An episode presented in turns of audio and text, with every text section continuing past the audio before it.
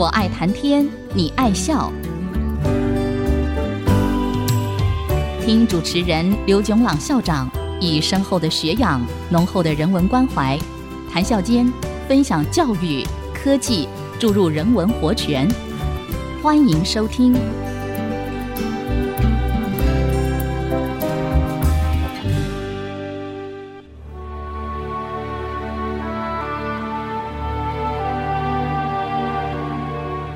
听众朋友，大家好，欢迎收听。我爱谈天，你爱笑。这里是爱惜之音广播电台 FM 九七点五，我是刘炯朗。这一段时间，我们讨论的主题是人工智能。我们把人工智能定义为用电脑模拟人类外在呈现的智能行为。让我重复强调几个基本的观念。首先，我们模拟的工具限于源自差不多七十年以前发展的数位电子计算机，它的基本模型就是所谓 von Neumann 模型。说得轻松一点，但是在技术上也是严谨的说法。七十年来，数位电子计算机。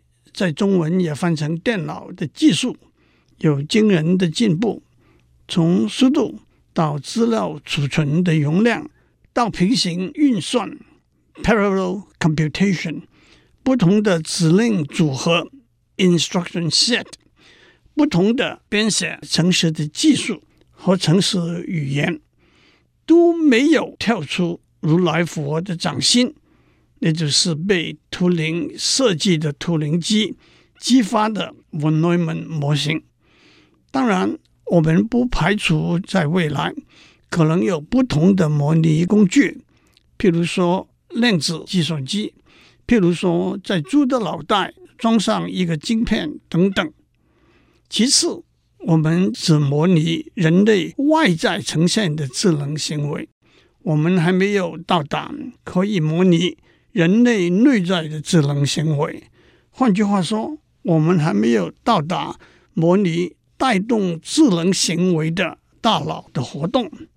接下来，我们问：什么是人类的智能行为呢？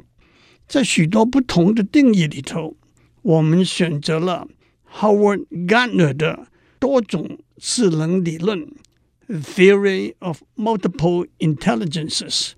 他把人类的智能行为分成八大类，我们讨论的大纲就是在每一类智能行为里头找几个电脑模拟的技术和成果的例子。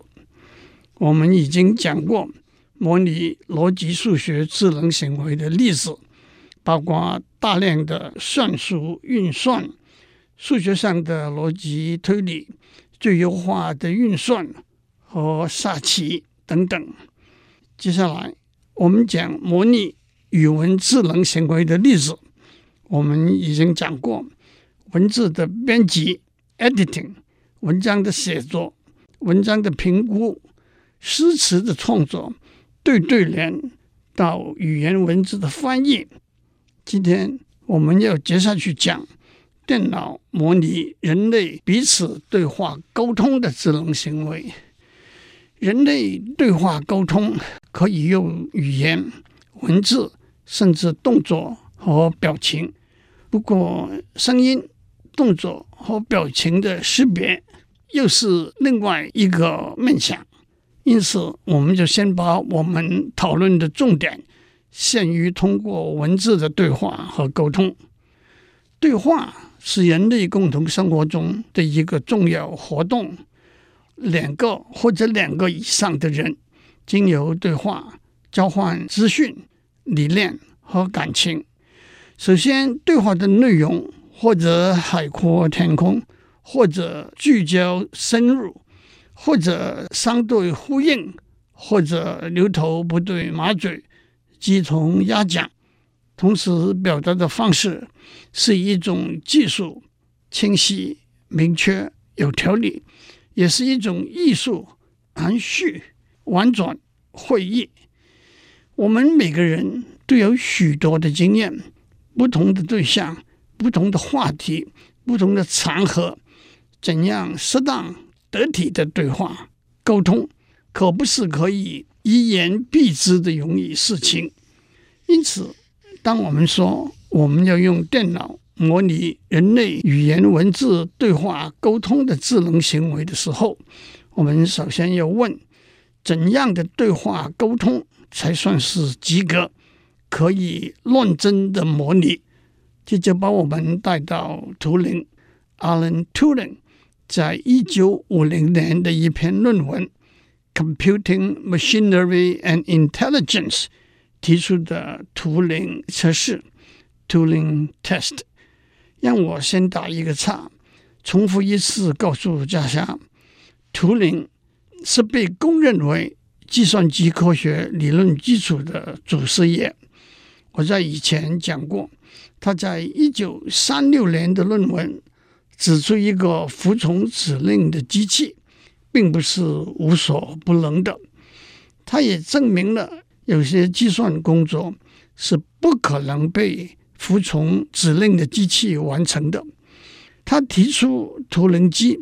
作为一个服从指令的机器的模型，这个模型我们也说过，可以说是现在的电脑的 von Neumann 模型的思路的源泉。图灵测试可以说是一个电脑和人类对话的能力的测试。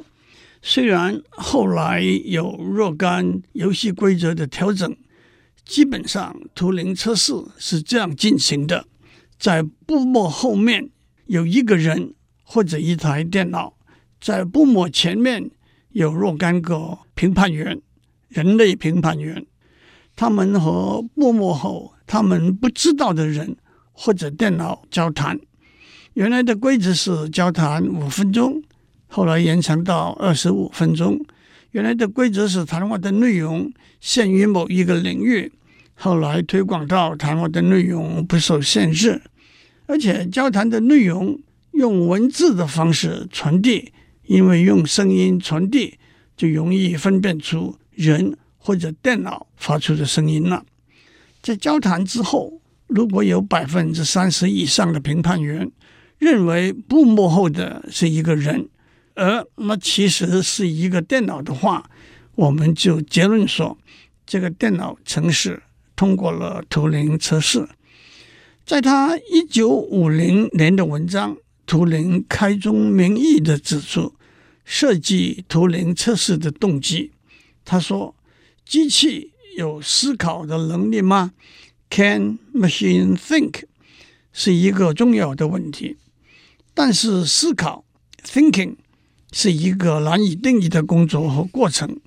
他因此提出。”一个可以具体的测试的工作和过程，那就是机器和人类对话沟通的能力。的确，在一九五零年，电脑只不过被用来做快速的算术运算，和人类对话沟通可以说是智能的呈现。我们可以体会到，和一个陌生人对话。的确需要若干的知识能力，分析他说的话的文字结构，了解他说的内容，决定回应的内容和建立回应的文字结构。因此，一个能够通过图灵测试的电脑程式，可以被视为电脑能够思考的一个证据。虽然在图灵自己的论文里头。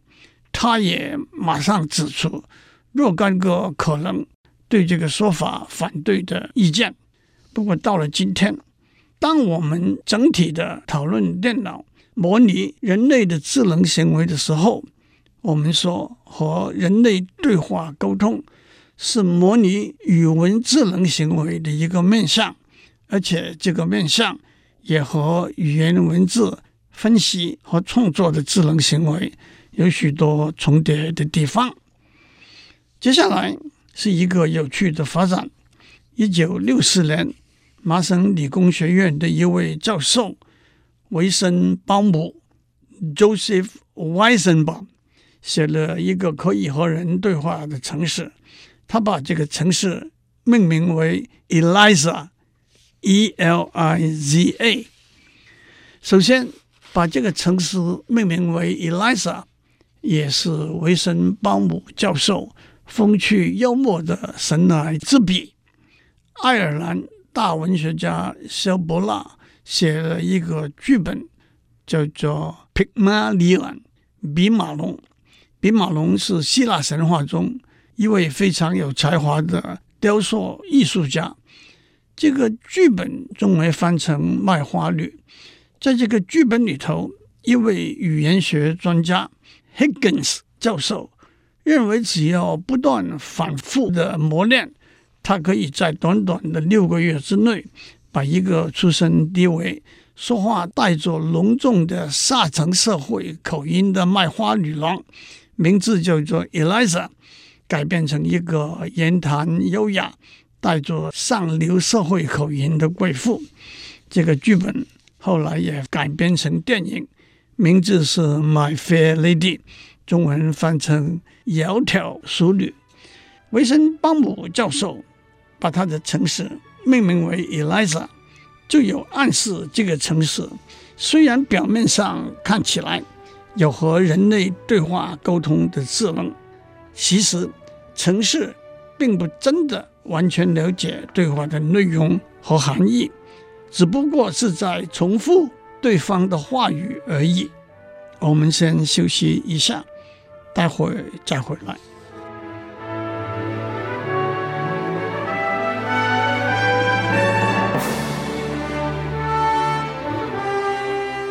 欢迎继续收听《我爱谈天，你爱笑》。我们在上面讲到，在一九五零年，图灵。提出了图灵测试这个观念，动机是用电脑和人类对话沟通的过程来判断电脑模拟人类智能行为的能力。可是，在一九六四年，美国麻省理工学院的一位教授维森鲍姆写了一个可以和人对话的程式，叫做 Eliza。的确，有些人。作为评判员，在和 Eliza 对话之后，相信 Eliza 是一个真人。可是事实上，在对话的过程里头，Eliza 只是顺着评判员讲的话来回应，根本不了解评判员讲话的含义，更没有在含义上做过思考和分析。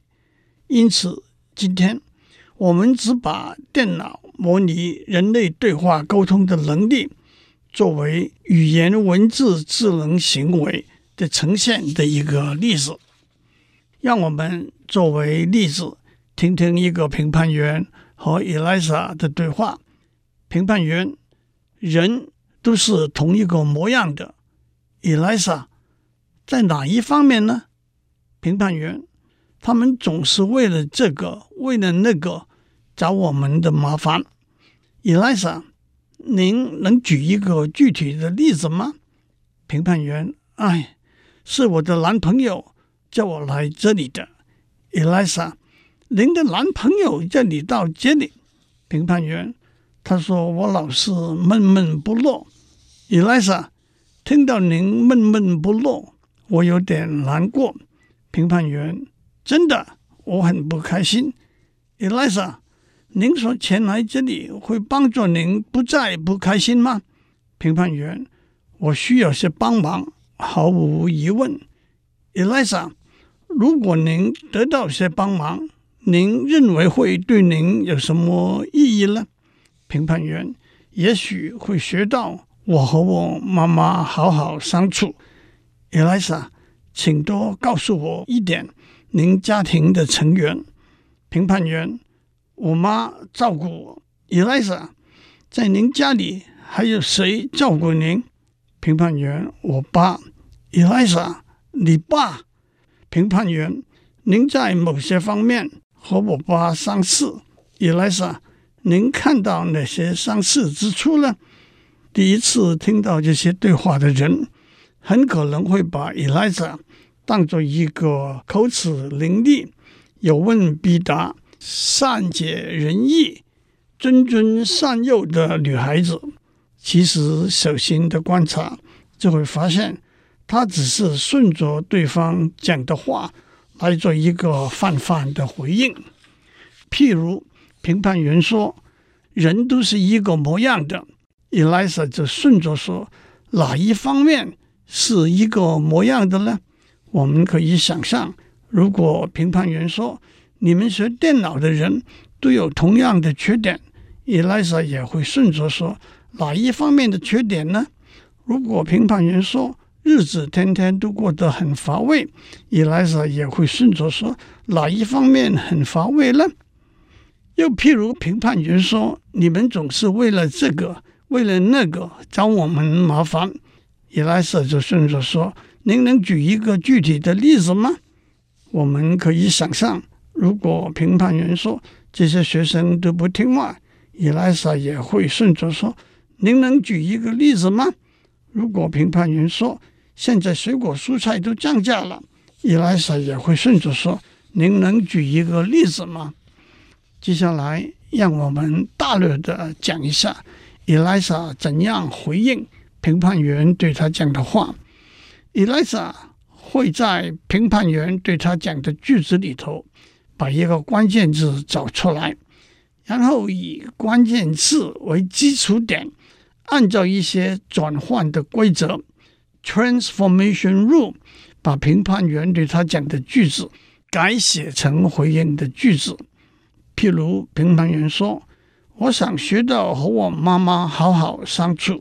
在这里，伊莱莎把妈妈认定是关键字，因为妈妈和家庭有关，所以，Elisa 就回应说：“请多告诉我一点您家庭的成员。”譬如评判员说：“您在某些方面和我爸相似。”在这里，，Elisa 把相似认定是关键字，所以就回应说。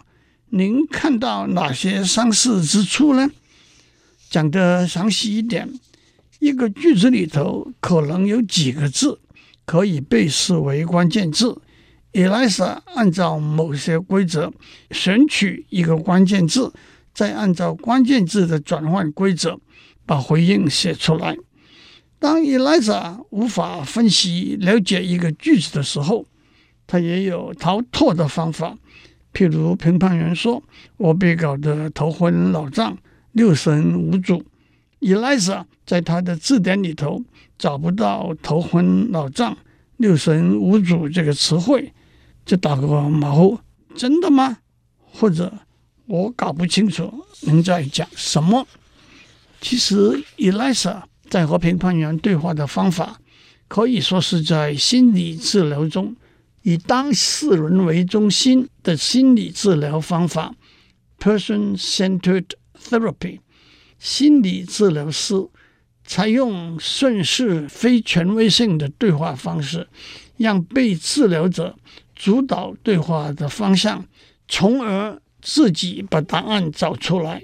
心理治疗师扮演的角色只是一个富有同情心的辅导员 （compassionate）。Facilitator，他会耐心聆听，而不做主观的判断。他会了解、同情被治疗者陈述的经验，不试图改变对话的方向，不会打断、干扰被治疗者自我发现的过程。这也正是伊莱莎的做法。伊莱莎和人对话的方式，也让我们想起。